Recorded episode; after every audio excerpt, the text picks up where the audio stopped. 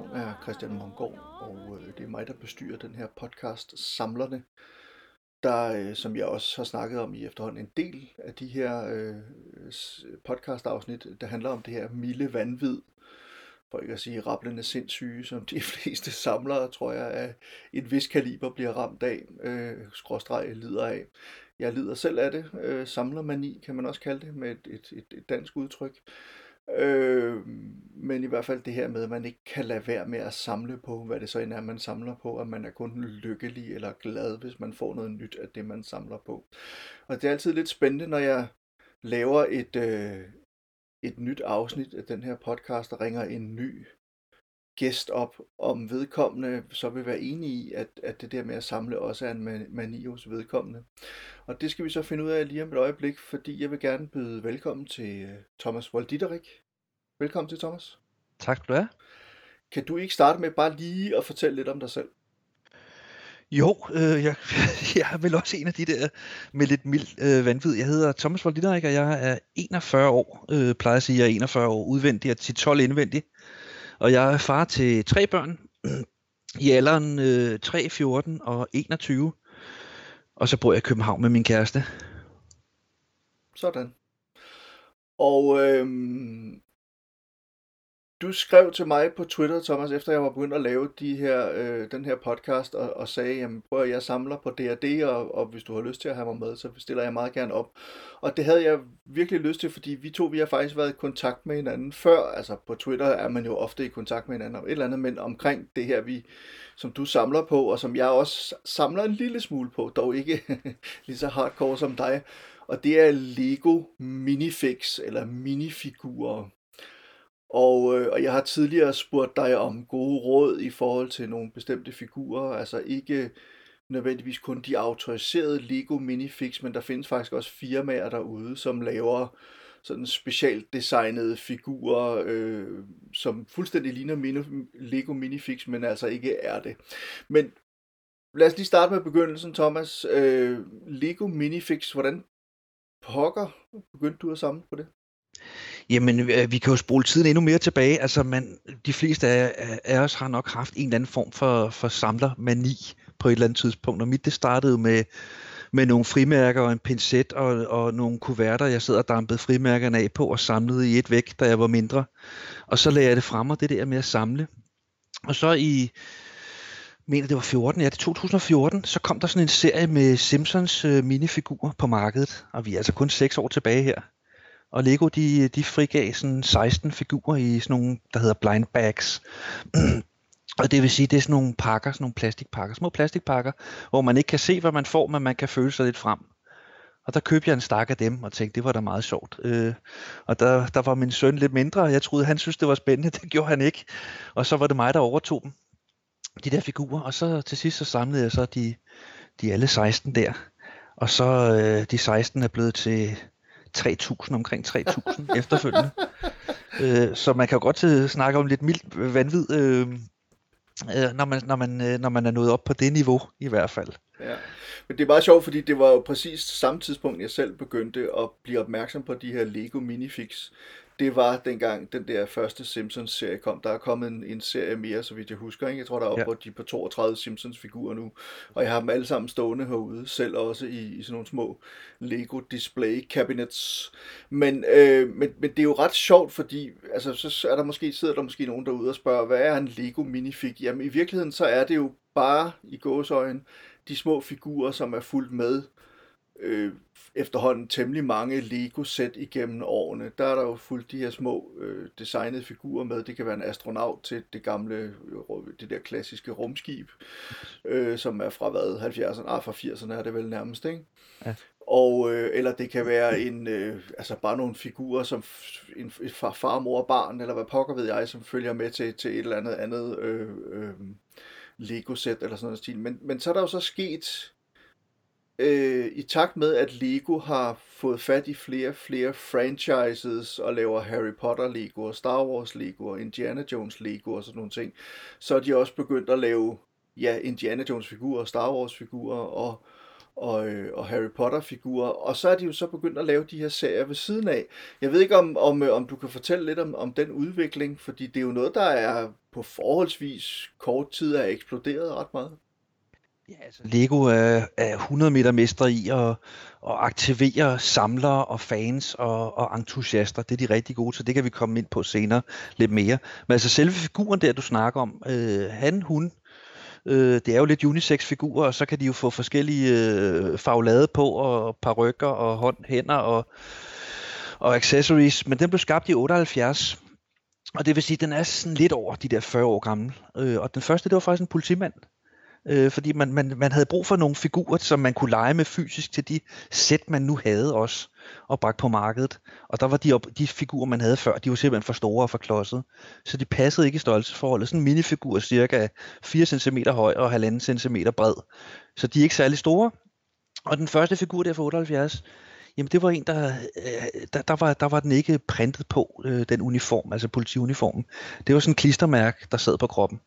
Øh, og, og så derefter så tog det jo slag i slag med, med forskellige figurer. Øh, og det er som sagt først her de senere år, hvor man har lavet, som du nævner, de her franchises, at det virkelig er gået amok. Og at der, altså der kommer snart nogle nye Lego Harry Potter sæt, selvom der ikke er kommet en Lego Harry, eller en Harry Potter film i et godt stykke tid, kan man sige, så er der kommet den der Fantastic Beasts, som er lidt en, en, en opfølger på, på Harry Potter, men de udgiver stadigvæk gamle Harry Potter sæt fra Lego, fordi de ved, at der er samlere til det. Øh, både til sættene, men også i høj grad til, til figurerne. Men, men det er nemlig ret fascinerende, hele den der udvikling, fordi det, det simpelthen handler om, det var, at de, de, de lancerede ikke nogle nye byggesæt, men simpelthen serier af minifigurer. Så har hver serie fra nummer 1, og jeg ved ikke engang, hvad nummer har de nået op til nu? Nå, på nummer 20 her, ja. De er på nummer 20. Og så kommer der de her franchise-serier ind imellem jo. Ja, præcis. Det skal man ligge oveni, ikke? Der er jo, de, der er jo nogle, nogle klassiske serier, som de kalder serie 1, 2, 3 og så videre, som er med, med forskellige figurer. Det kan være en panda, eller en eller anden, der tager et bad, eller en, en gamer, eller hvad det kan være, en astronaut. Og så er der de her mere øhm, franchise-baserede, som har med, med Harry Potter, eller, eller ja, Disney har, har, også, har de også lavet en serie med, med Anders Sand og Rip Rapperup og så videre, ikke? Jo. Og så netop øh, øh, Harry Potter-serien, at de, de har også lavet en Fantastic Beasts det har de også. Serie, ja, præcis, og så Simpsons og så videre. Men altså, så, og, og det der er interessant ved det, det er jo, at, at Lego simpelthen har lavet et produkt, som er blevet til samlerobjekter altså hvor som bliver byttet og handlet ude på nettet og, og, og blandt Lego-entusiaster eller minifigurer eller minifig-entusiaster og sådan noget. Men, men altså, hvordan, øh, da du så begynder at samle på de her figurer i, i 2014 og, og bliver bit af en, en, en gal minifig, må man jo sige, øhm, Hvordan, øh, hvad, hvad gør du? Hvordan sætter du dig ind i det her univers? Begynder du at researche på det og finder ud af den der verden, der er derude, som er ret vild, når man går og dykker ned i den? Jamen, ja, det sådan tror jeg alle samlere har det. Altså når de først bliver bidt af et eller andet, en eller anden bakstille, som, som er sådan noget samler noget, så, så dykker man jo ned i dybden, og man vil også ud i bredden, ikke? Øh, og jeg brugte rigtig meget tid på at, at sætte mig ned og sådan finde ud af, hvad er det for nogle figurer, jeg så manglede for at være komplet. Og jeg kan helt så sige, jeg er ikke i nærheden af at være komplet. Altså vi er langt over 8.000 og plus. Der findes derude på markedet, altså der findes jo for eksempel, hvis du tager Star Wars, Luke Skywalker øh, findes jo i utallige versioner med det ene og det andet. Så bliver der lige lavet et nyt sæt, hvor man lige laver en lille smule om på hans, øh, hans, øh, hans hænder eller hans lyssvær eller et eller andet, og så er det jo at betragte som en ny figur. Og når man først er nede og virkelig er en samler, så skal man jo også have den figur. Ikke? Mm. Så, men, men, men det startede sådan med, at jeg ville, jeg ville have en, en, en stor samling ret hurtigt. Så jeg, jeg satte mig ned og fandt ud af, hvor i alverden kan jeg opbygge en, øh, kom godt fra land her fordi det interesserer mig det her, og jeg synes, det er spændende. Og der fandt jeg ud af, at der, der er jo selvfølgelig den blå avis i Danmark, og Amazon og eBay, jeg tror, I har været inde på de der forskellige sites, man kan købe ting. Men på Lego-området er der en dedikeret side også, som hedder Bricklink. Og Bricklink, det er simpelthen universet for, for Lego-entusiaster. Om man er til sæt, eller står og mangler en lille klods til et sæt, man havde, i, da man var, var barn, og, og nu ikke kan bygge færdigt, eller om det er figurer, så er det der, man henter det. Øh, og der gik jeg så ind og begyndte at, at finde figurer, og lægge dem i min øh, indkøbskurv, og, og så købe fra hele verden. Og når jeg snakker hele verden, så snakker vi USA og Japan og, og Korea og Sydamerika, altså all over og Europa. Ja. Øh, og, og der sidder man så også og finder ud af, hvad, altså nogle gange kan du betale sig at bestille lidt mere, fordi man skal også betale noget porto. Ja. så kommer man altså lige lidt ekstra figur oveni, ikke? Og Jo. det startede med, altså med, med at bygge nogle, nogle forskellige serier, øh, Star Wars og så videre, superhelte og, og sådan nogle ting. Øh, og så senere hen, så bliver man jo mere kredsen, og vil også, øh, ja, går man op i at købe lidt dyre figurer måske også, selvom det, det gør, at man ikke kan vokse sin samling så hurtigt, ikke? Men lad os lige, øh, lad os lige prøve at holde fast i det, fordi øh, altså når du siger, der er 8.000 minifigurer Ja, ja, det- derude, ja. som man kan samle på, så det betyder jo, at der er en masse figurer ud over de her dedikerede sæt. Ja. Altså de her 20 sæt, øh, der så er lavet, eller serier, der er lavet, plus øh, Simpsons og, og, og det her øh, Fantastic Beasts og, og så videre, og Disney og sådan noget, der er lavet. Så det vil sige, der er også masser af figurer i, øh, i, øh, i, i samlesættene selvfølgelig, som så øh, nogle gange bliver altså simpelthen taget ud af de der samlesæt og solgt øh, enkeltvis, så der, der kan både være nogle, øh, nogle sjældne imellem, og nogle, og, og, og nogle, som er, er mere masseproduceret på den måde osv. Og så er der selvfølgelig også hvert år på, ja, især på Comic Con, men også for sådan nogle af de der store Lego conventions, der bliver der også lavet, ved jeg, sådan nogle øh, limited edition figurer, så man skal være på den der Comic Con på det tidspunkt, og være en af de heldige 25, der får fat i guld øh, øh, C3PO, eller hvad pokker det nu er, ikke? Jo, altså den der Comic Con, det er jo, det er jo, det, det er jo sådan noget, som os samlere forbander langt væk, ikke? Fordi så skal man jo være fy- fysisk til stede. Og det vil sige, for eksempel San Diego Comic Con øh, hvert år, øh, der, har, der er Lego ret massivt til stede og lancerer sådan 3, 4, 5, måske 5, øh, altså nogle helt eksklusive figurer i nogle sæt, og de er meget, meget begrænsede. Og når først de er blevet givet ud der, øh, jamen så ryger de jo til salg lynhurtigt. Øh, og vi snakker, altså Stranger Things for eksempel, der er også lavet et Lego-sæt af Stranger Things, øh, Netflix-serien, meget populær Netflix-serie. Og, og der var en masse figurer med der. Hende der Barb, hvis man har set serien, og nu ved jeg ikke, om man, jeg spoiler noget, men, men hun dør altså i en swimmingpool, Ja. eller forsvinder i en swimmingpool. Øh, hun blev givet som en eksklusiv figur for eksempel. Ikke? Øh, hun sælges nu til mellem 1000 og 2000 kroner, Ja. fordi der er så få til, til, til salg. Og Deadpool er der også lavet en, en sådan en sjov version af Deadpool, som, do, øh, som øh, hvad hedder ham, Howard the Duck. Altså en kombination af Deadpool og Howard the Duck, som hedder Deadpool Duck. Jamen 3.000 kroner for en figur. Vi snakker et stykke plastik, der er 4 cm høj og 1,5 cm bredt. Ikke? Jo. Øh, men det er jo fordi, det er så eksklusivt. Og det er jo sådan noget, som os samler jo higer efter. Og jeg deltager også løbende hvert år, bare online, fordi jeg har simpelthen ikke øh, hverken tid eller råd til at tage til San Diego Comic Con, selvom det har irriteret mig grænseløst, at jeg ikke er kommet afsted.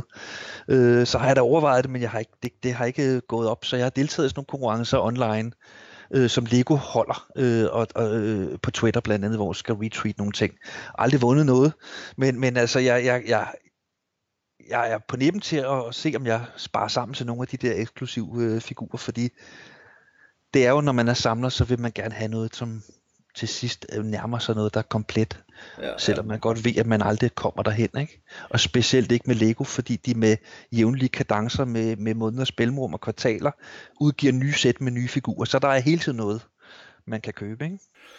Du skrev til mig tidligere, at, øh, at, øh, at du fokuserer meget på film og tv, og, det vi har snakket om indtil videre er jo også film og figurer, som på en eller anden måde relaterer sig til film og tv. Er det din måde at afgrænse det på, sådan at man kan sige, at du har 3.000 figurer, og der er 8.000 i alt. Det vil sige, du behøver sådan set ikke at have fat i dem alle sammen, hvis du har det fokus, der så hedder film og tv. Altså handler det også lidt om netop at bevare bare en lille smule, øh, øh, hvad skal vi sige, rest af fornuft midt i alt vanvittigt? Ja, det tror jeg godt. Det synes jeg er meget fint formuleret. Øh, det er det bestemt. Men der er ingen tvivl om, at, at, at jeg, jeg, jeg tror jo også, at grænserne skubber sig. Hvis jeg til sidst når derhen af, hvor jeg kan se, at nu er, jeg, nu er jeg ved at have alle dem, som findes inden for de forskellige genrer, jeg egentlig har interesseret mig oprindeligt, så udvider jeg nok også mit, mit interessefelt. Men altså, jeg har afgrænset de der serier, som der er noget, der hedder Ninjago og Chima og Lego City osv. Det gider jeg simpelthen ikke. Der er masser af minifigurer der, og de bliver sprøjtet ud i sæt i et væk. Men, men det siger mig som sådan ikke det helt store. Altså det er netop, som, som du også nævner, jeg har afgrænset mig lidt til øh, mm, primært film, øh, tv-serier eller kendte, kendte figurer. Ikke? Det kunne være Mm. Disney eller hvad det kan være. Men det er præcis også, altså de Lego-sæt, jeg selv køber, jeg køber stadigvæk en hel del Lego-sæt, og det er primært øh, Lego Ideas, det kan vi lige vende tilbage til lidt senere, hvad Lego Ideas er, men det er primært deres sæt, og så er det sæt, som har noget med øh, film og tv at gøre. Altså det er også en måde at begrænse det på, kan man sige, for der bliver lavet virkelig mange fede Lego-sæt, men, men altså det er jo umuligt, både pladsmæssigt, økonomisk, øh, i hvert fald for de fleste mennesker, ligesom at komme i nærheden af at købe det hele og sådan nogle ting. Øhm, men der er et eller andet interessant med Lego i forhold til det her med øh, samlerværdi. Altså at Lego er så berømt en klods, eller så berømt et stykke legetøj, øh, ikke kun i Danmark, men i hele verden, at der faktisk findes mange, selvfølgelig børn, som er begejstret for det, men der findes også virkelig mange voksne, som dyrker det her, og der findes mange, som samler på det. Og det gør også, at altså, da jeg for eksempel gerne ville have øh, nogle kasser med Indiana Jones Lego for et par år siden, altså jeg havde ligesom ikke fået det købt, dengang det kom, Øh, og oprindeligt faktisk var det gået helt hen over hovedet på mig, det var kommet. Det var før jeg sådan for alvor begyndte at samle på det. Jeg har ellers altid været glad for Lego. Jeg nærmest vokset op i Legoland også, fordi min mor havde en, en, en onkel, der var personaldirektør på Lego-fabrikken, hvilket jo var fedt, når man var barn. Ikke? Men, øh, men det var gået hen over hovedet på mig, at der var kommet... Øh, Indiana Jones Lego, og så måtte jeg ud og købe det på nettet, og det var sgu ikke billigt. Altså, øh, der måtte jeg alligevel slippe nogle tusind kroner for at få de her forskellige sæt. Og det er altså, Lego er, jeg vil ikke sige, at, at øh, det er ligesom at gå på guldbørsen, men det er sgu tæt på, når man har med, med, med de rigtige Lego-sæt, skråstreg, også sæt, som ikke nødvendigvis er pakket op og sådan nogle ting, som virkelig er mint in box og så videre, og så netop også de her mere sjældne Lego-figurer og sådan noget. Hvad er grunden til, tror du, altså har du nogen idé om, hvad, hvad fanden er det, der gør, at Lego er så collectible, om jeg så må sige? Jamen jeg tror, du, du har ret i noget af det, det, du nævner der. Altså for mig er det jo, det er jo en del af, af min barndom. Nu hørte jeg også, øh, du havde blandt andet det der afsnit med Moto og, yeah. og, og, og Star Wars. Altså, de, de, de figurer har jeg jo også haft. Øh, det viste sig så, at min mor har foræret dem til nabobørnene for en del år siden. Men jeg, jeg, og hun vidste jo så ikke, at de der Star Wars-figurer, originale fra 70'erne, de var lidt over 100 kroner stykket hver, ikke? Minimum i, i, i videresalg. Nå, om fred være med det. Altså, øh, der, der, er noget, der er noget med barndommen der, og så, så for mig er det, er det der er også noget med pladsen.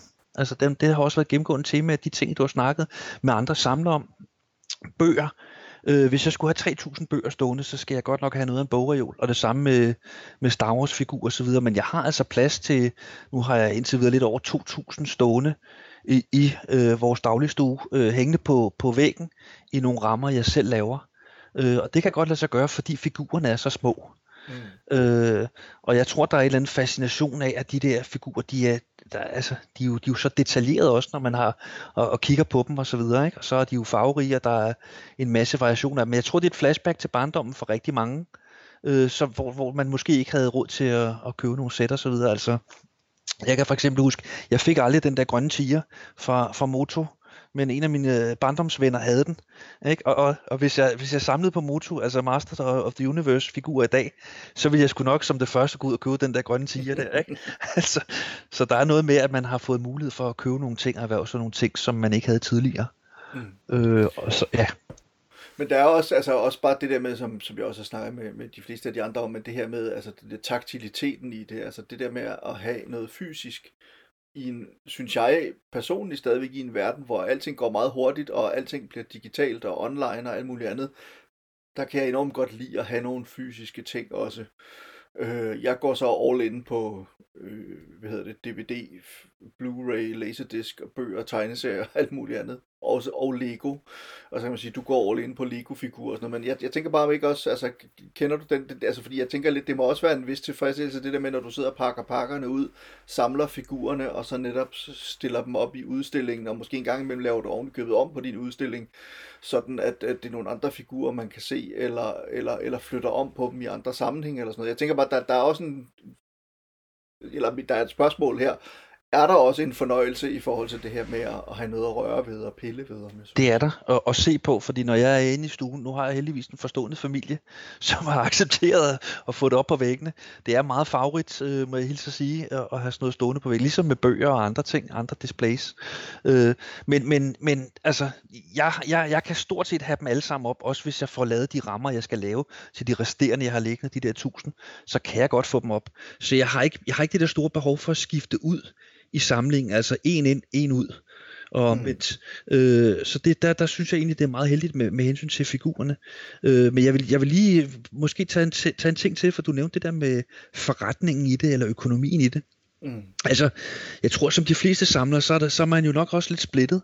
Fordi jeg køber ikke mine figurer med, med henblik på at have det som sådan en pensionsopsparing, jeg kan sælge fra på et tidspunkt. Jeg køber, fordi det interesserer mig. Jeg synes, det er sindssygt spændende, og de er flotte, og, og, og, og så videre, og så videre.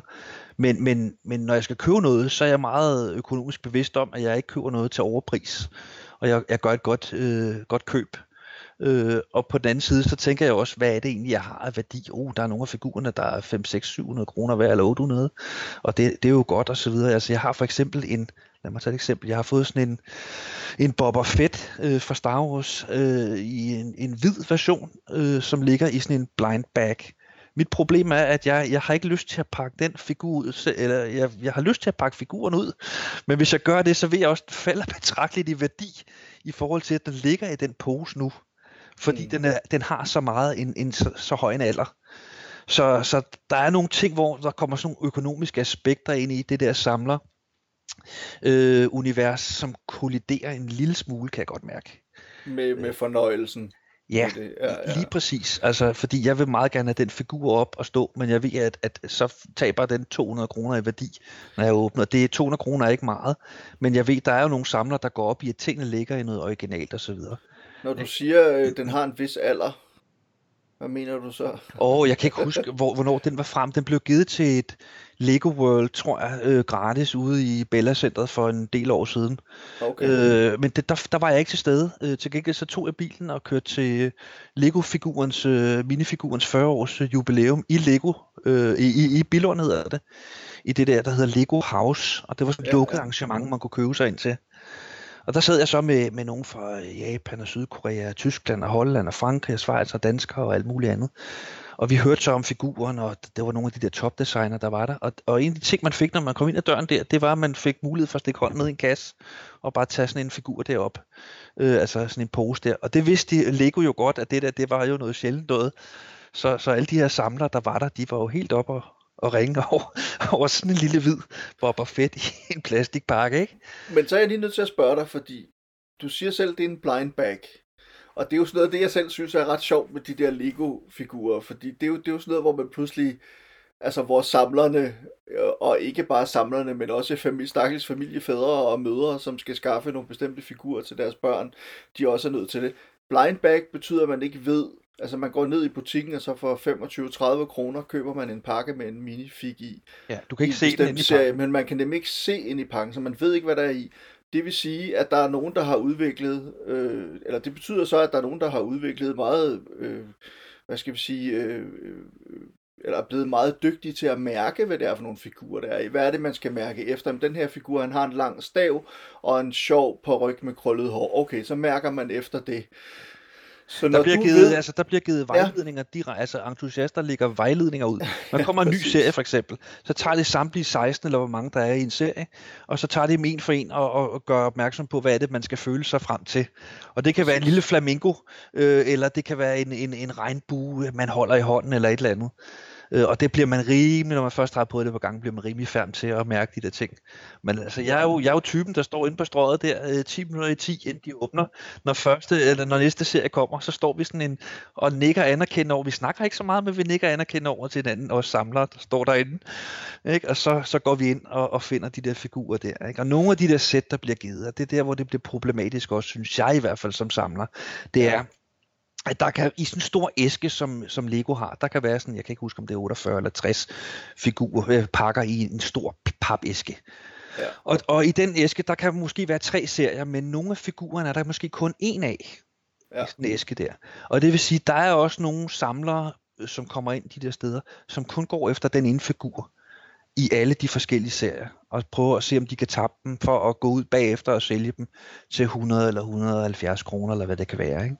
Jo. Og det er sådan noget, dem, dem kigger man, jeg kigger lidt skævt til det, fordi det bryder mig egentlig ikke om, øh, fordi det ødelægger det for dem, som, som et eller andet sted ikke er in it for the money, men er in, in it for, for altså, samlingen i det hele taget. Ja. Ikke? Men, men der er så nødt til at spørge, hvordan gør du selv, når du står der der klokken 5 minutter i 10, ja. inde ved Lego-butikken, inde på strøget, og kommer ind som en af de første, og de har lige lanceret en ny serie og sådan noget. Mærker du så efter der, eller tager du så jeg tager en yes. ordentlig spandfuld, og øh, de ved, jeg kommer.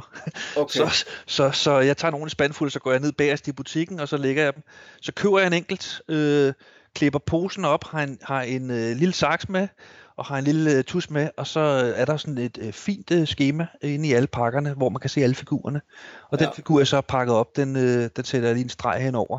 Går, eller jeg køber den, ikke? og så sætter jeg en streg over, og så kan jeg jo strege ud efterhånden, som jeg har mærket mig frem til det sidste. Jeg går ikke fra butikken, før jeg har fundet hele serien. Så det vil sige, du, du går simpelthen ind og køber, altså du, du jagter den stadig. Det er ikke fordi, at man kan jo netop, det der jo så sker, det er jo, at der er nogen, der går på nettet, eller går ind og køber en hel kasse, eller, eller, eller hvad der svarer til en hel kasse, og så samler de de der tre sæt, og så går de ud og sælger dem samlet ud på nettet for lidt mere, end det så ville koste at, at, at købe dem selv og, og, og mærke sig frem og sådan noget. Det gør du dog ikke. Nej, tværtimod, så er jeg faktisk, ja. jeg synes, øh, nu, nu skal jeg heller ikke pusse min glorie alt for meget, men jeg prøver så vidt muligt at, at give, hvis jeg har fundet en øh, figur, som jeg allerede har fundet, men som jeg finder en til af, øh, når jeg står og mærker, så giver jeg det til nogle af de andre, der står og måske har manglet. Mm. Øh, ligesom for at hjælpe øh, på kryds Men, men Lego-butikken ved godt, I kommer, og ja. de synes, det er helt i orden, at I står og, og gør det dernede det er, helt, det er helt fint. Øh, nu, nu er tippet hermed givet videre, så det skal de nok lukke ned for, hvis andre gør det. men øh, men øh, det er sådan, det har fungeret indtil videre i hvert fald. Øh, men altså Lego er jo, som jeg siger, eller har sagt, Lego er 100 meter mester til det der. Så når de udgiver et sæt for eksempel, altså et byggesæt, hvor der er figurer i, jamen så, øh, 9 ud af 9 gange cirka, jamen så ligger de figurdele, du skal have, altså det vil sige hoved, krop, ben, øh, paryk, hat, øh, våben, de ligger spredt ud i de poser, som ligger nede i, i sættet.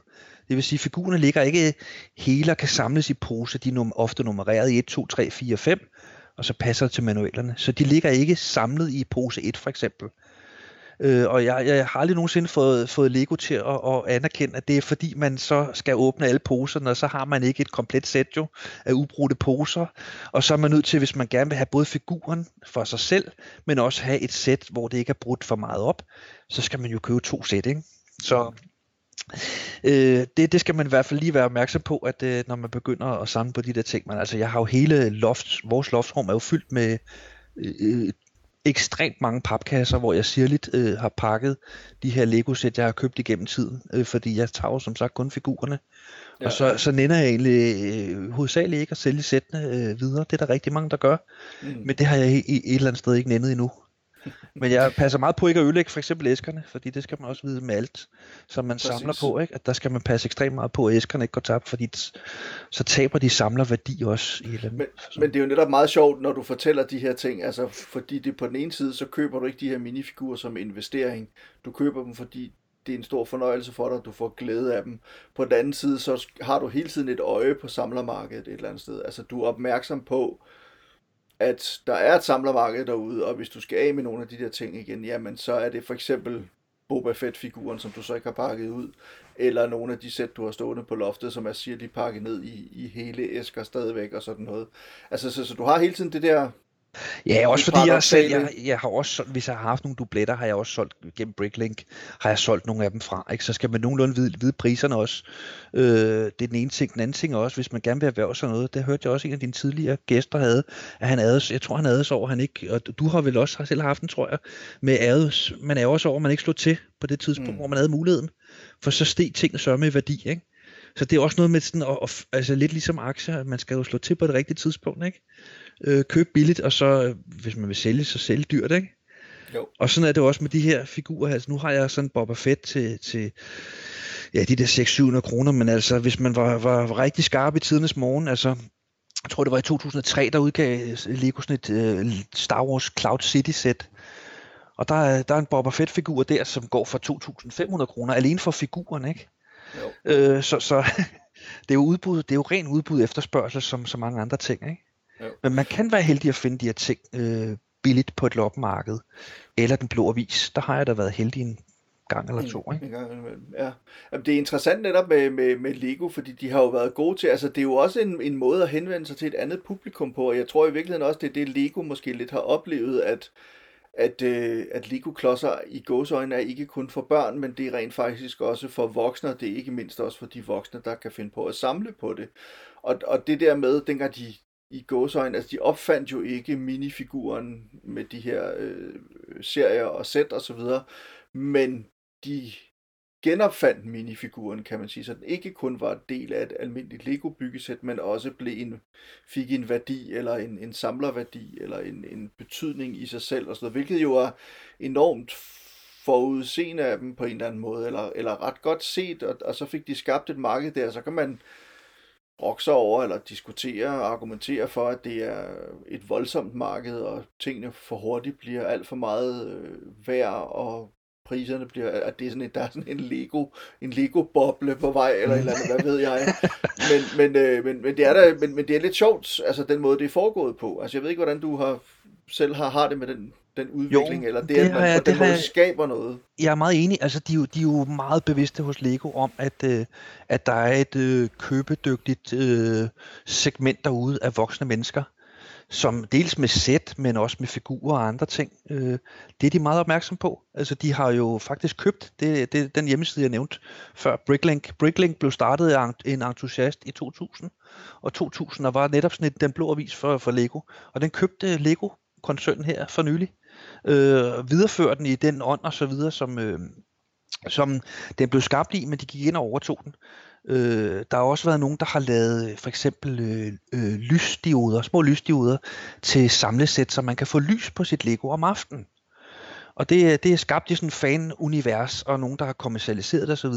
Lego er begyndt at tage det op også, og har lavet sådan en prøveballon ud, hvor de muligvis kommer til på, på lidt kort bane og, og sælge øh, sådan nogle lyssæt ved siden af, som man kan installere i sit architecture for eksempel, som også er en serie, de har af arkitektoniske bygninger osv. Så, så de er gode til sådan at se, hvor markedet, eller øh, se, hvor fanmarkedet er henne, og så prøve at tage noget af det bedste ud, og se, om de kunne lave det endnu bedre.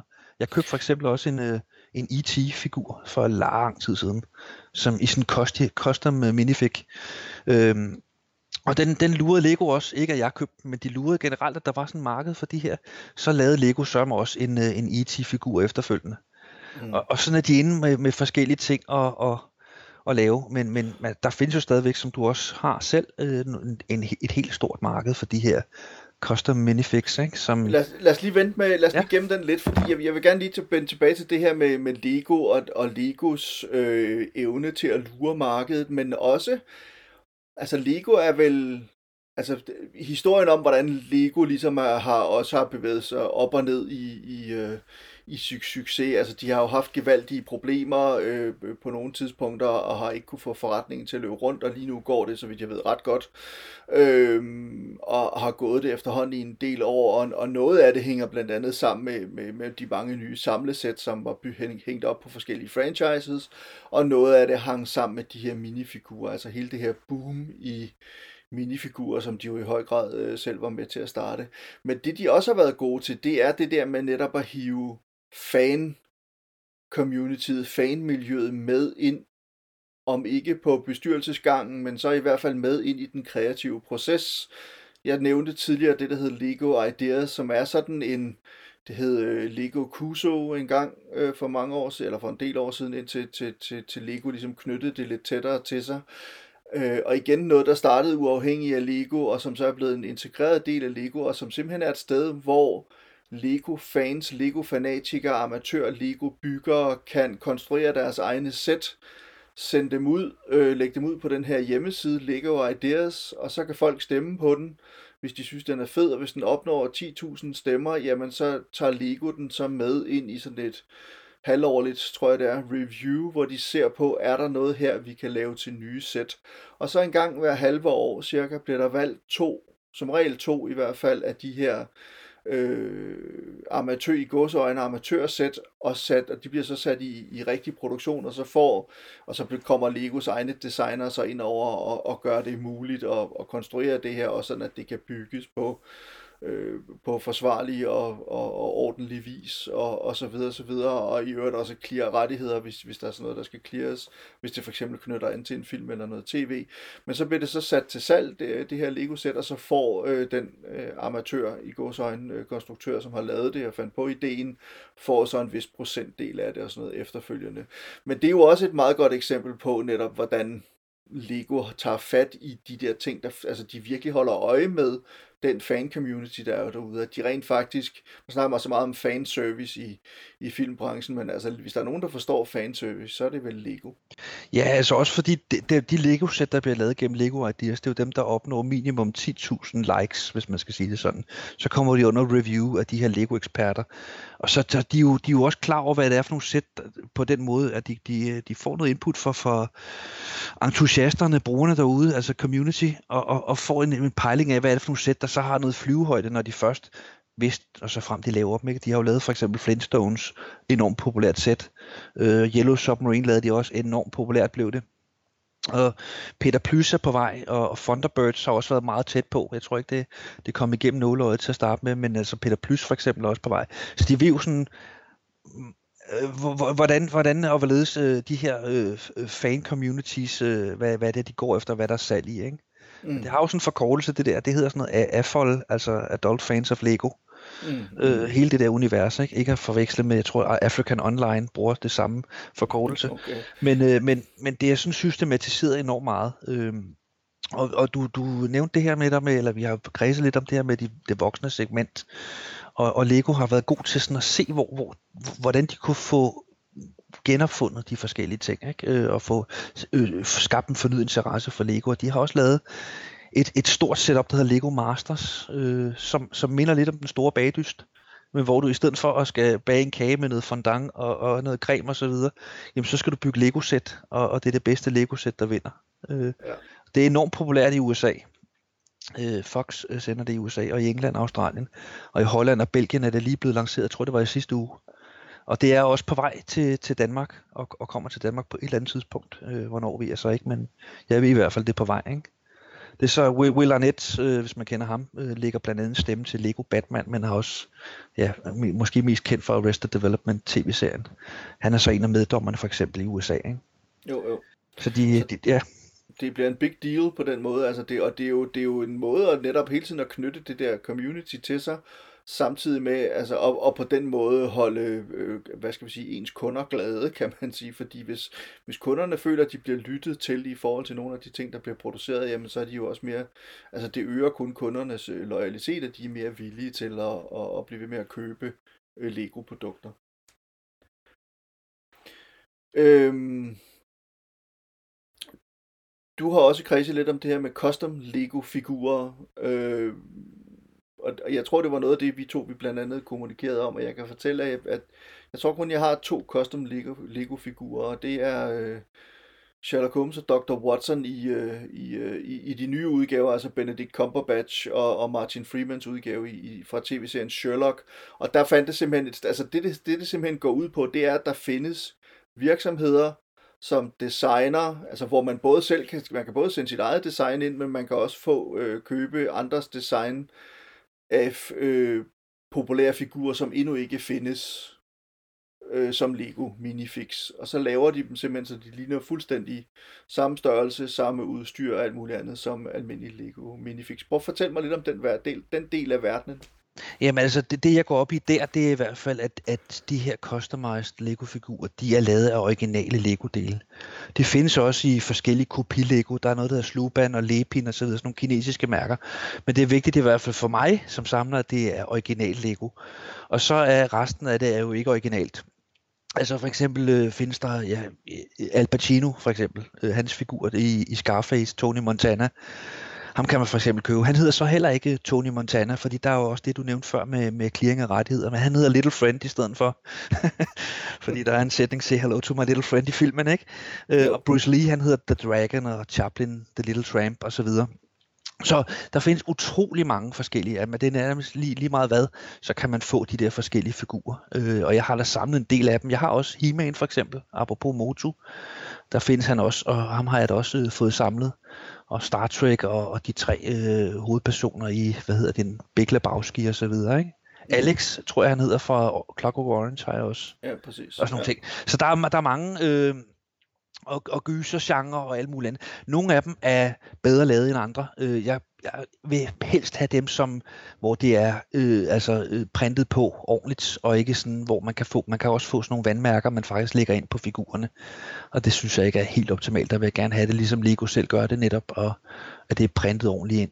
Og der, det, er det, det er de figurer, jeg går mest op i. Mm. Og det findes jo også inden for musikgenre, for eksempel. Jeg har Elvis og Bruce Springsteen og hvad hedder ja. han, øh, øh, øh, Freddie Mercury og David Bowie og sådan nogle ting, ikke? Altså, det er jo netop et marked, der er opstået, fordi, kan man sige, altså både minifigurerne er så populære, som de er, men også fordi, at, at øh, der er jo mange af de her figurer, som Lego aldrig nogensinde ville komme til at lave, både ja, på grund af rettigheder, men, men altså også kan man sige, øh, Tony Montana fra Scarface ville de aldrig lave, fordi det er simpelthen for blodigt og for voldsomt til Lego-figur. Altså, der har Lego jo det lidt ligesom med Disney, at, at øh, der, er, øh, der, skal, der er en aldersgrænse på det her. Ikke? Øh, det, det skal være... Øh, det skal stadig være spiseligt for et, et, et, et, et familiepublikum i den bredest mulige forstand. Øhm, jeg kan huske, for lige så at vende tilbage til, til, til de rigtige i gåsøjne, øh, eller de, de ægte vandmærkede Lego-figurer, men jeg kan huske, at en af de første gange, jeg sådan for alvor blev opmærksom på værdien af Lego-figurer, eller det marked, der var for Lego-figurer, det var da øh, jeg købte den, jeg kan sgu ikke huske, hvilken serie det var, men der var der en figur i, der hed Mr. Gold, så vidt jeg husker som var sådan en, øh, en elegant herre med tophat og stok, Øh, jeg kan ikke huske, om han havde stok, men han havde i hvert fald tophat, og så var han lavet, altså så var han guldfarvet. Og der blev på verdensplan, tror jeg, tr- lavet 5.000 af dem, eller sådan noget. Og det betød jo, at det var sådan en, alle jagtede, og det betød også, at det var også i øvrigt en af grundene til, at jeg kom til at snakke om det der med at få lov til at føle på poserne, fordi det er tit, når man så er gået i, i BR, eller, eller netop ind i liggebutikken, så står der øh, alle de her øh, voksne mennesker og føler på pakkerne, eller børn for den sags skyld, for der er jo også nogle af dem, der har fået smag for at samle og sådan noget, og det er også derfor nogle gange, når man kommer ind og køber, også i Kvickly har jeg oplevet det her, Føtex, at øh, så ligger pakkerne øh, hulter til bulter, fordi der har været nogen inde og, og føle det hele efter. Jeg er selv utrolig dårlig til det, så jeg plejer bare så høvler jeg lige 10 eller 20 pakker ned fra hylden, og så køber jeg dem, og så har jeg en masse dubletter, men til gengæld så, altså, så er det jo bare meget sjovt at sidde og pakke dem ud og så sådan noget, ikke? Men øh, Mr. Gold, øh, det var der, hvor jeg sådan for alvor blev opmærksom på det, og jeg kan ikke huske, om det er 1000 dollars, han er værd, eller sådan lidt eller andet den stil. Men nej, det han er der... i hvert fald deroppe af. Jeg har ham ikke selv, ja. vil jeg sige. Nej, nej. Jeg, jeg får ham nok på et eller andet tidspunkt, men, men jeg har ikke været derhen, hvor han har været attraktiv nok for mig fordi han er så han, han er jo fin, men han er meget, meget simpel, ikke? Han er en guldfigur med en høj hat, og det er det, ikke? Øh, og, og der, det er der, hvor han, han adskiller sig lidt i mit univers også, fordi det er for de der serier, og dem samler jeg som sagt også på. Men jeg graduerer også, hvad jeg går mest op i. Altså, der er nogle, for eksempel nogle... Øh, der er nogle øh, Harry Potter-figurer, som er ret øh, dyre, som jeg ikke har fået erhvervet nu. Dem vil jeg hellere have, før jeg øh, for eksempel går, går videre til Mr. Gold og andre. Ikke? Jo. Så der er hele tiden sådan nogle, man kan hele tiden finde nogle, nogle spots og nogle huller i sin samling, ikke, hvor man mangler noget. Men han er for eksempel rigtig dyr, men det er jo også fordi, de, de netop lavede de der eksklusive serier. De har også fået på puklen for det, apropos det her med San Diego Comic Con og andre mm. ting. De er begyndt at lave eksklusive sæt, for eksempel ud til det kinesiske marked, alene kunne man købe dem ude i Kina. Øh, men, men der lavede de det simpelthen om, at så kan det være, at de starter med at lancere det derude, men så sælger de det på verdensplan efterfølgende.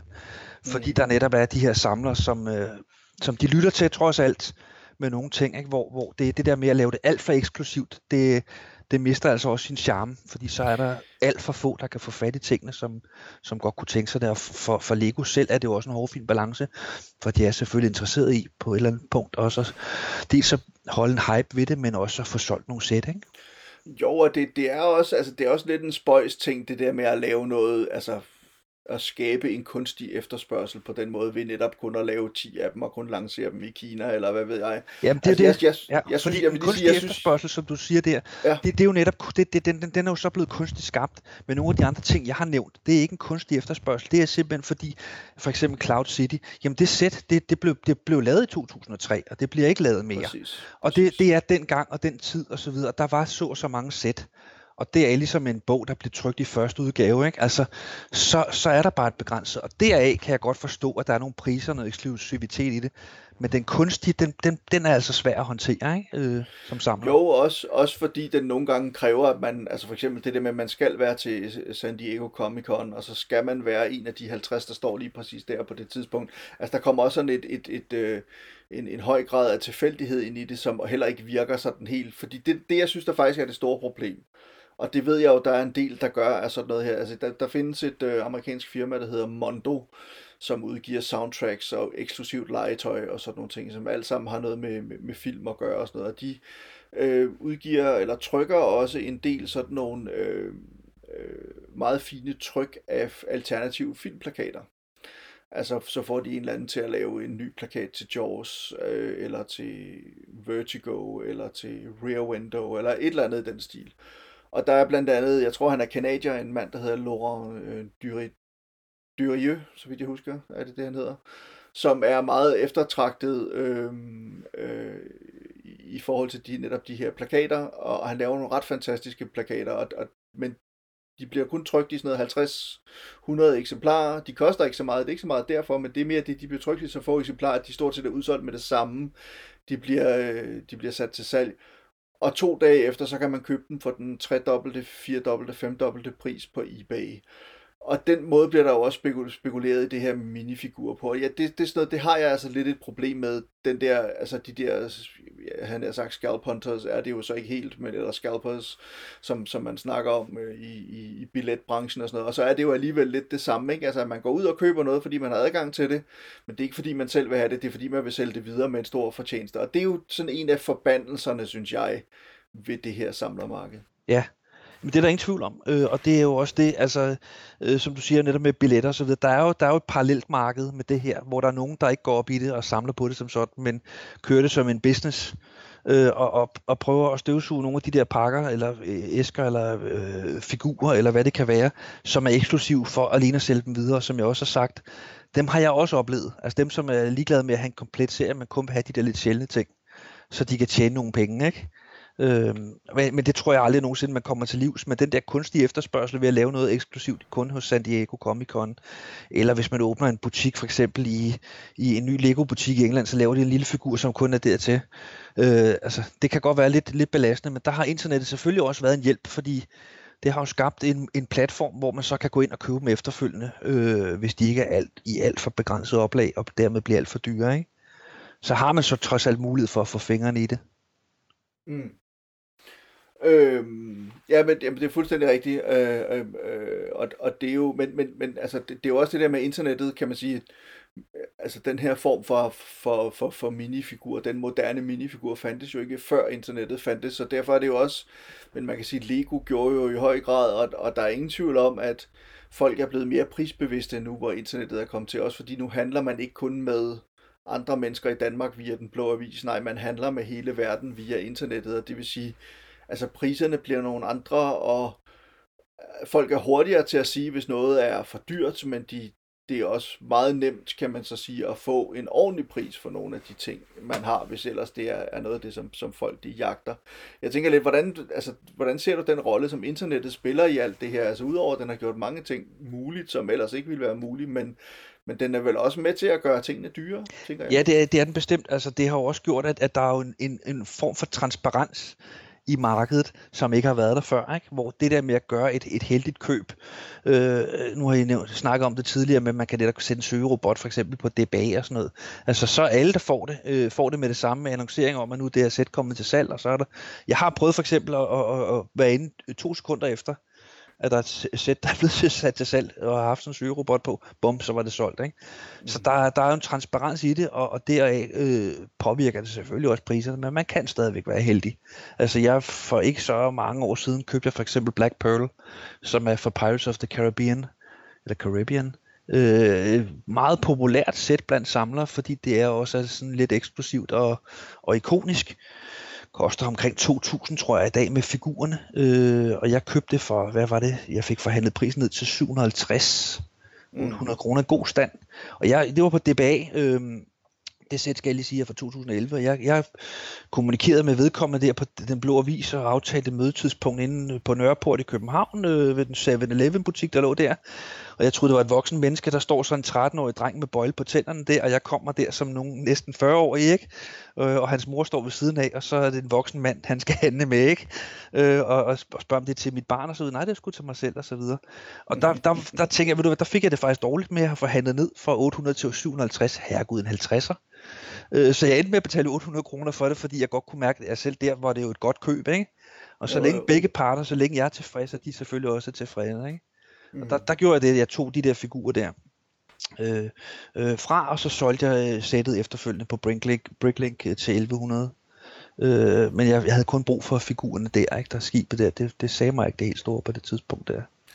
Men, men, øh, men altså, hvordan, altså, er det øh, det der med køb og salg, altså er det noget, du gør meget i, eller, eller køber du mest? Jeg køber mest, øh, det gør jeg. Øh, men jeg, jeg havde en periode, hvor jeg faktisk købte, og, og, og så solgte også, øh, altså købte, hvis jeg var heldig at kunne finde et sæt på DBA, og så tage figurerne, og så, og så sælge videre. Ikke? Jeg har også taget nogle ture over til, til Lego øh, i, i Billund, og købt nogle sæt derovre, man kun kunne købe i Lego i Billund og så sætte dem til salg på, på Bricklink efterfølgende.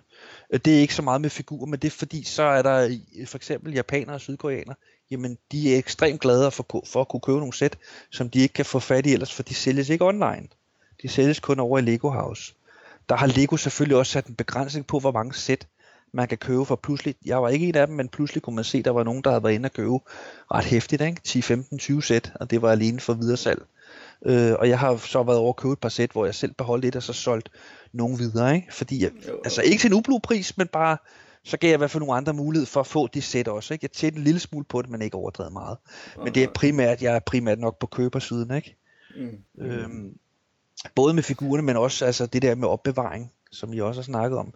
Der kan man jo købe opbevaringsæsker og kasser og reoler og sådan noget. Jeg laver min egen reoler. Det er også hammer dyrt at lave sin egen. Men, men der køber jeg for eksempel de der klodser direkte fra Lego, sådan nogle hvide klodser, og så bygger jeg sådan nogle rammer til figurerne, hvor der kan stå 50 i alt i sådan en ramme cirka. Og, mm. og så limer jeg de der rammer sammen. Det er en død synd at bruge lim, når man har med Lego at gøre, øh, fordi det, det, altså, skal man jo ikke gøre, fordi de er jo beregnet til netop at samle og skille igen. Ikke? Jo, Men der skal man også sætte sig ned og finde ud af, hvad det er for en lim, man skal bruge, fordi Lego-plastikken er jo en bestemt type plastik, hvor al lim ikke fungerer. Det er, du skal have en lim, der kan gå til sådan noget ABS-plastik, øh, som, som okay. er Legoen, ikke? øh, så, så, og det, den, den lim kan også være dyr. Du kan også bruge acetone og sådan noget. Man finder lynhurtigt ud af sådan nogle ting, så jeg tror bare selv for, i de rammer, jeg har lavet, der har jeg lavet for 10-12.000 kroner bare af rammerne. Dem kan jeg nok øh, smide ud efterfølgende, øh, øh, hvis det skal være. Ikke? Men det er fordi, man også gerne vil have et display, hvor det står pænt og ser pænt ud, når det kommer op på, på reolen. Ikke? Og har du stået, og det, og det er jo noget af det, jeg har spurgt nogle af de andre om og sådan noget, men har du stået i den der situation, hvor du har fået overbevist dig selv om, at den her Lego minifigur, den kan jeg simpelthen ikke leve for uden, og så har du givet et eller andet eks, eksorbitant antal kroner for den, altså, eller altså det der med, at man står i, jeg har jo fortalt den der historie om, hvor jeg stod i en butik i Japan, og ligesom fik overbevist mig selv om, at jeg kan ikke leve uden det her stykke øh, tegnefilmkunst var det så, øhm, og så endte det så med, at jeg ikke kunne købe det alligevel, fordi det var til en auktion, hvilket jeg ikke har fattet, fordi jeg ikke forstår japansk. Men, men øh, altså den der situation med, at man, man, der er noget, du ved, at du falder over den her, for eksempel Boba Fett-figuren, eller falder over et eller andet andet, hvor man bare tænker, jeg er simpelthen nødt til at have det her. Ja, det har der været. Øh, jeg, jeg kan ikke, øh, altså, det er jo ikke så forfærdeligt store summer, jeg har givet for dem. Det har været max, alt er relativt, max 500-600 kroner for en figur. Det kan man også sige, det er også voldsomt. Men jeg er ikke oppe i de der flere tusind, som jeg ellers skulle være, hvis jeg skulle købe de der helt eksplosive for San Diego Comic Con eller andre steder. Der har jeg ikke kommet ud endnu og, og, og været villig til at betale det for det. det er, jeg ved ikke, om jeg er for nær til det. Men der har jeg stadigvæk måske en mulighed for at, at udvide min samling med an, mange andre ting, hvor jeg kan få øh, mere for pengene i trods alt. Ikke? Mm. Så, så jeg har haft det der, øh, og også med sæt og så videre. Men det har, det har primært været sådan, at jeg har tænkt, ved du hvad, jeg, jeg er nødt til at have hele den her serie her. Og så har jeg gået online og købt hele serien. Og det har, det har, der, der kan det godt løbe op en gang imellem, ikke? Ikke, jo, jo. ikke per styk, men, øh, men når man så lægger, lægger det sammen til det totale antal, ikke? Jo, jo. Øhm, er der nogen øh, altså store hvide valer, du mangler i samlingen? Altså nu er det jo, som du selv siger, du, det er ikke en komplet samling, du har. Og der er stadig nogle af de der San Diego Comic Con ting og sådan noget, som, som du ikke har, og som vil koste sindssygt mange penge måske at gå ud og købe på nettet og sådan noget. Men, men er der en figur eller to figurer, hvor du tænker, at dem, ligegyldigt hvad, så skal du i hvert fald have fat i dem, hvis det er inden for din økonomiske formåen, kan man sige, eller, øh, eller du lige føler for det den dag, hvor du får dem tilbudt, eller et eller andet. Er der et eller andet, du ved, som har undsluppet dig indtil nu, men som du bare skal have i din samling? Jamen, der tror jeg, jeg er ked af, men der, der svinger vi nok tilbage igen til San Diego Comic Con, fordi det er lidt den hellige gral, når man snakker mm. om minifigurer. Og der er for eksempel hende Barbie, jeg nævnte, øh, der er også Shazam, øh, man kan få, og Deadpool, og en del, en del andre, øh, Captain America osv. Der er en del der, jeg gerne vil faktisk være fingre i, og som jeg godt kan mærke, jeg er ved at blive moden til på et eller andet tidspunkt at, at bide det sure æble, så købe dem bid for bid. Ikke? Jeg køber ikke hele elefanten på en gang, men købe et lille stykke af gangen, og så opbygge, opbygge min, min, min samling der. Ikke? Øh, det er primært det, så er der også nogle få i, i Harry Potter-serien, sådan nogle lidt ældre figurer, øh, Dumbledore og så videre, øh, Mrs. Umbridge, hvis man kender hende, som er sådan, mm. der bliver ond, ond forstander og kommer ind og overtager skolen midlertidigt. Øh, de er, ligger også på en 500-600 kroner, nogle af dem. Øh, der leder jeg måske mere efter, at jeg kan købe sættet inklusiv figuren, og så sælge sættet øh, efterfølgende, så jeg minimerer øh, omkostningen ved det. Øh, fordi altså, det kan godt lyde af, af lidt, øh, når man er samler, at, at, at det, det er sådan nogle få hundrede kroner. Men man skal huske på, at vi snakker figurmæssigt, og der er voldsomt mange figurer. Ikke? Så, så det, er, det er et spørgsmål om, hvor dyb eller bred ens samling bliver osv. Der er jeg måske mere stadigvæk, at jeg, jeg, der er stadigvæk nogle, en del øh, figurer, jeg, jeg kan supplere med, som ikke er så forfærdeligt dyre. Plus, at der kommer jo nye sæt hele tiden. Og hvis man ikke skal komme bagud, så skal man også have likvider til at købe dem. Mm. Ikke? Så det er, det er hele tiden øh, altså, en afvejning af, hvordan og hvorledes. Øh. Har du nogensinde prøvet at købe en hel kasse? Det ved jeg, det er der også nogen, der gør. Altså, der bliver handlet med de der hele kasser rundt omkring, og man kan købe dem, og nogle gange få noget mere, end, end hvad de så ville koste at købe 60 poser øh, enkeltvis eller sådan noget, men, men har du gjort det? Nej, altså der går jeg, det, det, som sagt, der, der er jeg mere den der føletype, hvor jeg, jeg siger, ved du hvad, jeg skal have de der 16, og så skal jeg kun have dem, og så vil jeg bruge mine penge på noget andet. Men så når jeg er inde der, så ryger der lige 3-4 sæt med øh, på mit VIP-kort derindefra, øh, det er der ingen tvivl om. Øh, og så, ja, så, så har jeg også en tilfredsstillelse i det. Jeg køber aldrig de der helt store øh, kasser med figurer, men på loppemarkedet, altså jeg har været heldig at at gå på loppemarked, hvor jeg nærmest har fået, jeg har spurgt, hvad koster den her figur?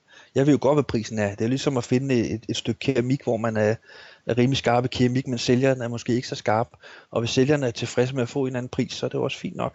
Øh, mm. øh, man skal bare ikke tage røven på nogen, selvfølgelig, men, øh, men hvis begge parter er glade, så er alle glade. Ikke?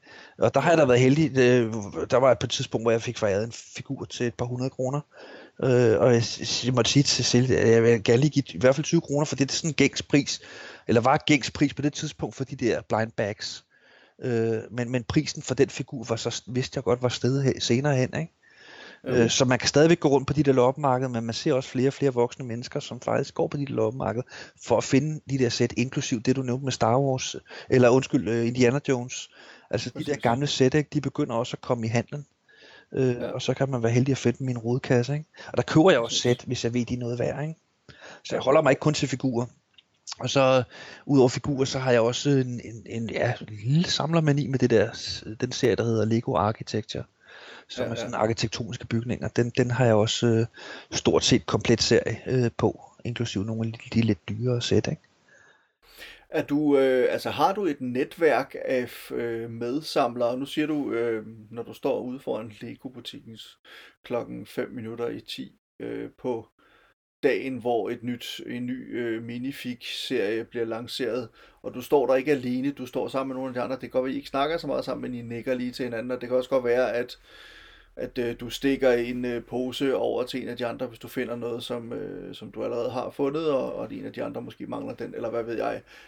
Er der et net, har du et netværk på den måde? Altså nogen, du stoler på, og som stoler på dig, og som, hvor I kan bruge hinanden til, til noget? Nej, nej, egentlig ikke. Altså, det findes jo. Øh, der findes øh, flere foreninger i Danmark, som går op i det der, og, og som, altså, hvor mange af dem øh, går op i det her med primært også at bygge ting øh, og hjælpe Lego med at bygge, altså også bygge op ude i Lego World ude i Bella Center, så hjælper de derude med at bygge forskellige universer og sådan noget op. De findes. Dem har jeg aldrig dykket ned i og så videre. Jeg har holdt det lidt for mig selv, og den der samling der er gået og pusset nusset med det.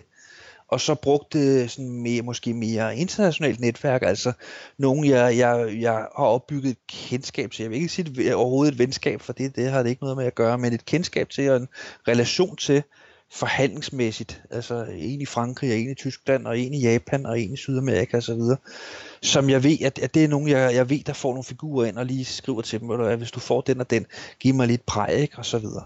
Så, så det, er me, det er måske mere sådan uh, online baseret, og ikke mm. så meget uh, fysisk uh, baseret.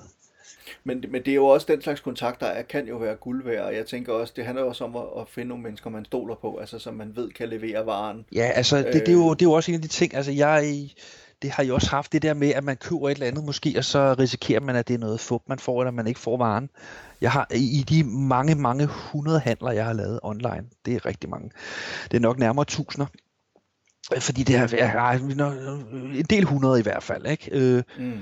over det her Bricklink, jamen, der har jeg aldrig blevet snydt på noget tidspunkt. Aldrig nogensinde. Og det er også fordi, man går ind og rater dem bagefter, lidt ligesom Trustpilot, så går man ind og giver en, et review, så man kan se, om man har en 99,9 øh, score øh, med ud for 4.000 handler, eller om man har øh, lige startet op og har to negative og en plus.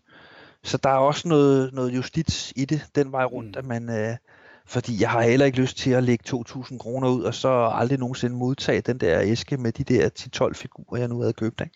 Men så synes jeg lige, vi skal vende tilbage til 2014. Ja. Og du køber de første minifix til din søn, og tænker, det er lige noget for ham og så ender det med at dig, der bliver mest fascineret af dem. Jeg har nok tænkt fra starten, det er lige noget for mig. Ikke? Det har bare været en undskyldning, ikke? Jo, jo, så er det jo gerne nogle gange. I hvert fald, har, det har jeg også selv oplevet. Man køber noget til sine børn, som man egentlig gerne selv vil have. Øh, øh, og, og så ender det jo så heldigvis også nogle gange. Men jeg, fortæl mig lige, hvad er det for en... Altså, hvad er det, der gør, at du holder ved det? Hvad er det, der gør, at du, du bliver på det tidspunkt i 2014 bliver så fascineret af det, at det ligesom fortsætter og er vokset til så meget, som det er i dag. Altså, jeg har indtrykket af, fordi du netop samler på ting, der har med film og tv-serier at gøre, så har det også noget at gøre med, at du har en interesse for film og tv-serier, det vil sige, så kan man kombinere de to ting, og så bliver det også lidt sjovere, det giver det noget ekstra værdi, at man har en figur fra Pulp Fiction, han er sagt, selvom det så er en, en custom-made figur, men, eller en fra en masse figurer fra nogle Marvel-film, eller sådan noget den stil, ikke? Øh, eller at du har Boba Fett, den hvide Boba Fett prøv at fortælle lidt om den der følelse, eller det der, der fanger dig ind på det tidspunkt. Det er jo næsten ligesom at komme op på sådan en brix, ikke? Øh, og fortælle om sit det der milde vanvid, hvorfor man har og hvorfor man er kommet til det, det der misbrug, det er endt med. Ikke? Men altså, jeg tror, der, der er jo mange fællesnævner for, for samlere. Altså, for mig så, er det jo, så er det, har det nok det, det du nævner, det her med øh, relationen til film og serier, noget genkendeligt, både for ens ungdom og barndom, men også for ens nutid. Øh, og så, så tror jeg bare, det er sådan en menneskelig natur, det der med at hige efter noget, man ikke har. Og det kan jo så, så, hvis man får en eller anden ting, hvor man tænker, det der, det synes jeg er spændende, eller får en interesse, så tager det ene skridt det andet, og så, øh, så tror jeg bare, det ligger dybt i os. Altså alle vil sikkert gerne have en, hvis man har en bil, have en bedre bil eller en større have. Et større hus, ikke? Og i det sommerhus, vi har i familien, jamen der for eksempel, jeg, jeg kan jo hele tiden finde et stykke værktøj, jeg også står og mangler. Det kan hurtigt tage overhånd, ikke? Øh, og jeg vil ikke sige, at jeg samler på værktøj, men, men, men det er lidt den samme med, at man higer efter noget, man ikke har. Og der er mm. hele tiden en jagt efter noget, man godt kunne tænke sig at supplere sin samling med, som det så er blevet. Og det er også derfor i 14, som jeg tror, jeg startede med at sige, at der, min følelse der var, at det skulle gå lidt stærkt med at opbygge en del. Altså jeg skulle komme hurtigt i gang. Øh, og, og det gjorde jeg også. Og, og så bliver man mere og mere kritisk. Altså, når der har været fester hjemme i vores lejlighed, og de unge mennesker for eksempel danset rundt, så kan man godt komme til at ramme figurerne, som hænger på væggen. Eller rive en hel række ned. Og der har jeg altså også brugt, øh, jeg bruger ekstremt meget tid på også at finde ud af, hvad det er for nogle accessories, der hører til hvem. Øh, og det gjorde jeg ikke tidligere, men det er jeg begyndt på også. Så hvis jeg har nogle figurer, hvor jeg har manglet et våben, eller et eller andet, de skulle holde i hånden, som jeg ved er på æsken eller hører til, så har jeg købt det separat. Mm. Og, og nogle gange så kan stuegulvet flyde med de der ting, fordi vi har også en treårig øh, i, i husstanden og så bruger jeg ekstremt meget tid på at sidde og genskabe det, så jeg har fotograferet alle de der forskellige reoler nu, så jeg hurtigt kan se, hvem der er, der mangler øh, den der, øh, det der skateboard eller et eller andet, som, som, øh, som man står med. Ikke? Men jeg tror, den der fællesnævner er, at man higer efter et eller andet, man, øh, altså, der er hele tiden jagten på et eller andet. Ikke? Men hvad så med, altså, øh, jeg snakkede med en anden samler tidligere i dag, som samler på tegneserier og sådan noget, og vi, vi har det begge to sådan, at at øh, det, det giver sådan et quick fix. Altså det er sådan lidt ligesom et narkotikum at gøre en god handel og få noget hjem, som man mangler i sin samling. Problemet er bare, at ligesom alt andet, man er afhængig af, så vil man gerne have mere. Øh, og hvordan har du det med det? Jamen på samme måde, øh, og, og nede i, øh, i vores sommerhus, for eksempel på de loppemarkeder, jeg er gået rundt på, der har jeg også købt øh, gamle tegneserier. Men jeg kan godt mærke, at jeg, der, skal, der skal jeg nok lidt passe lidt på. For hvis jeg begynder på det alt for meget, så ender det med også at blive sådan en, en samling, hvor man tænker, ah, det skal jeg lade have lidt mere af. Så jeg har også det der øh, interne behov i kroppen til at begrænse det til at sige, ved du hvad, det er de her figurer, jeg nu har kastet mig over minifigurerne, det er det, jeg holder mig til. Jeg kan godt supplere med forskellige ting og plakater og hvad jeg ellers har, og Øh, jeg, jeg køber også en gang imellem sådan nogle plastikfigurer af, af, af, af, af netop af film eller tv-serie karakterer, ikke? og har, har dem stående, eller sætter dem op på loftet, hvis der ikke er plads og så videre. Men, men lige med, med minifigurerne, der er det nok den, det er den nok den dybeste, det dybeste milde vanvid, jeg er sådan er, er, er, er faldet over, ikke? Altså, vi har jo haft under den her coronakrise, der er jo også nogen, der har samlet på toiletpapir, ikke? Jo, jo. Øh, og jeg, jeg har så valgt minifigurerne i stedet for, kan man sige de er ikke så gode at tørre røv med, men øh, de er sjovere at se på, kan man så sige. Altså, ja, det er de ikke. Det er de ikke. Jeg har for eksempel også, jeg kan lige nævne ja. en lille ting, fordi jeg, jeg købte ja, af, en, af en sneaker for en, en række år siden, på DBA faktisk købte jeg en, en minifigur skåret ud i træ, håndskåret ud i træ, og han er cirka 40 cm høj. Sindssygt flot lavede sådan noget virkelig lækker træ med drejelige hænder og sådan noget.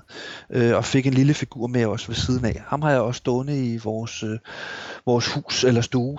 Øh, og efterfølgende har jeg så set, at så har Lego faktisk også lavet sådan en omgang. Øh, de laver også, har også lavet sådan en træfigur nu, stor collectors item, man kan købe i Lego-butikkerne online også. Så de, igen, de er gode til det der med at overvåge markedet og finde ud af, hvor også sådan nogle samlere øh, bevæger sig hen af, og så prøve at tage nogle af de bedste ting fra den verden og kommercialisere det, ikke? Jo, altså det der med, at man, at, at hvis man gerne vil samle på minifigurer, men så vil man også gerne samle på ting, som har noget med minifigurer at gøre. Det kunne så netop være sådan en 40 cm høj øh, minifigur i træ, eller det kan være nogle fede hylder at stille sine ting på, som er noget af det, jeg har købt for eksempel. Altså jeg har ikke øh, øh, hvad hedder det, håndværksmæssigt snille til at selv at bygge noget, men, men, øh, men at købe, det kan jeg sagtens finde ud af. Øh, så, så men, men der laver de også nogle meget fede ting, og nogle kufferter, man kan bære dem i. Ja, det, jeg, jeg, har ikke købt, jeg har ikke købt, ja, okay. Og, og altså, sådan noget som kageform og sådan noget, det, det, der er jeg ikke kommet ud endnu, det kan man også få. der, er, der er stoppet. Så. Men altså, jeg har for eksempel også købt nogle gamle sæt øh, online, som før de begyndte sådan, altså minifiguren, som man kender nu, er designmæssigt mere ren, end den var i sådan midten af 90'erne, fordi i midten af 90'erne, der var sådan et, skal jeg passe på, at jeg ikke træder nogen over tæerne i Lego, men der var sådan en kunstnerisk frihed i, i Lego i forhold til minifigurer, hvor man kunne lave alt muligt crazy. Så der findes nogle serier med nogle cowboyer og indianer, der har jo ansigter, hvor man tænker, det er simpelthen løgn, det der. Og der kom jo nogle designer ind der efterfølgende, som, som strømlignede minifiguren, og simpelthen lavede en meget, meget tyk designmanual, Øh, jeg fik lov til at se den, da jeg var over til 40 års jubilæet for minifiguren. Men en meget tyk manual for, hvordan designerne i Lego faktisk skal lave de her minifigurer fremover, så de ikke stikker alt for meget af med ansigter, der med tænder og alt muligt andet. Ikke? Mm. Så de har været meget bevidste, meget, meget tidligt på, at nu skal de begynde at lave noget, som, som, øh, som måske har en mere designmæssig renhed også, og ikke er alt for, for skørt. Ikke? Jo. Hvad hedder det? Øh vi er ved at være nået hen til slutningen, tænker jeg, og, øh, og jeg synes også, vi kom meget godt sådan rundt om, omkring både, hvordan du samler sådan på det abstrakte niveau, om jeg så må sige, og det filosofiske niveau, kan man kalde det, og så også på det mere praktiske niveau. Jeg synes også, vi har fået rundet meget godt, hvad for et slags samler du er, hvilket, hvilket øh, mildt vanvid, du, du, du Jeg er klar til indlæggelse. Ja, det er det. Jamen, jeg tror for eksempel, der er, der er altså noget, hvis man har disciplinen til at begrænse sit samleri, om jeg så må sige, altså til at sige, det er det her, jeg samler på, og så ligesom skære alt andet fra. Det tror jeg, jeg tror, det er meget sundt, og jeg tror, det er en, en god øvelse, for at det netop ikke skal fuldstændig tage overhånd, og, og, og, og det går helt amok. Øhm, men her til sidst, så kunne jeg godt tænke mig at spørge, altså hvis man nu sidder derude og tænker, at jeg kunne godt tænke mig at samle på Lego minifigurer, hvad, har du et par gode råd til en, en, en begyndersamler? Ja, der vil jeg nok, ligesom jeg selv startede, altså finde et eller andet, der interesserer en, en eller anden serie. Øh, det kan godt være Harry Potter, eller Ringenes Herre findes også, Disney, whatever det kan være. Find et eller andet, og så byg den op derfra, altså find et eller andet udgangspunkt. Øh, og så, og så gå ind på det, jeg nævnte, øh, måske oprindeligt, eller jeg nævnt flere gange, bricklink.com, som er øh, den blå avis øh, for, for, for det her øh, univers, og der kan man finde ind under den side kan man finde et helt øh, segment, der hedder minifigurer, hvor den er grupperet i de forskellige samlinger. Og der kan man starte med sådan at bygge op øh, den vej rundt. Øh, man kunne også vente til, at der kommer en ny serie, som kommer snart øh, af minifigurer, og, og så starte den vej rundt med de her blind bags. Altså der er flere muligheder, men jeg vil, jeg vil måske tage et udgangspunkt i et eller andet, der interesserer en, ligesom jeg gjorde med Simpsons i sin tid, og så bygge den op den vej fra det kunne også godt være sæt, ikke? Altså, som jeg siger, jeg har også øh, samler af de her arkitekter, fordi jeg synes, det er flotte sæt. Det kunne også være, at man, man startede der, fordi det, der er trods alt færre end de der 8.000 minifigurer. Der er færre sæt af dem, og kommer kun et par stykker om året, i modsætning til æsker med figurer, ikke? Jo, præcis. Og så et godt råd, det er at stille aldrig dit Lego i sollys. Aldrig nogensinde. Fordi der falmer den der plast altså. Og det er også derfor, man kan se, hvis man har bevæget sig rundt i Legoland, at nogle af de der bygninger, de ser lidt, lidt falmet og grimme ud. Og det er simpelthen, fordi den der Lego-plast, den tåler ikke sollys. Så hvis man vil bevare værdien af sin Lego, eller skønhedsværdien, eller den kommercielle værdi af det, så skal man fjerne det væk fra vindueskarmen i hvert fald. Det er et meget godt tip. Et lille tip. Jamen, øh, Thomas, jeg tror, jeg vil øh, sige tak. Tak, fordi du ville være med. I lige måde. Det var Og det var altså, ja, jamen det er jeg glad for at høre. Det var altså Thomas øh, Volditerik, som øh, fortalte om sin passion for minifigurer. En passion, jeg jo må erkende, jeg deler, ligesom jeg deler stort set alle de andre passioner, jeg har snakket med, med forskellige samlere om indtil videre. Og med disse ord, så vil jeg også sige øh, tak til jer derude, der gider at lytte med. Øh, og igen, hvis I skulle have lyst til at gå ind på Apple Podcast, eller hvor I nu end lytter til den her podcast ende, og give en karakter, nogle stjerner, helst så mange som muligt naturligvis, eller en, øh, en lille anmeldelse, så skal I være mere end velkomne til det. Og øh, så høres vi ellers ved snart igen, når vi skal snakke om det, det milde vanvid i, øh, i samlerne, podcasten Samlerne. Tak for nu. 星を浴び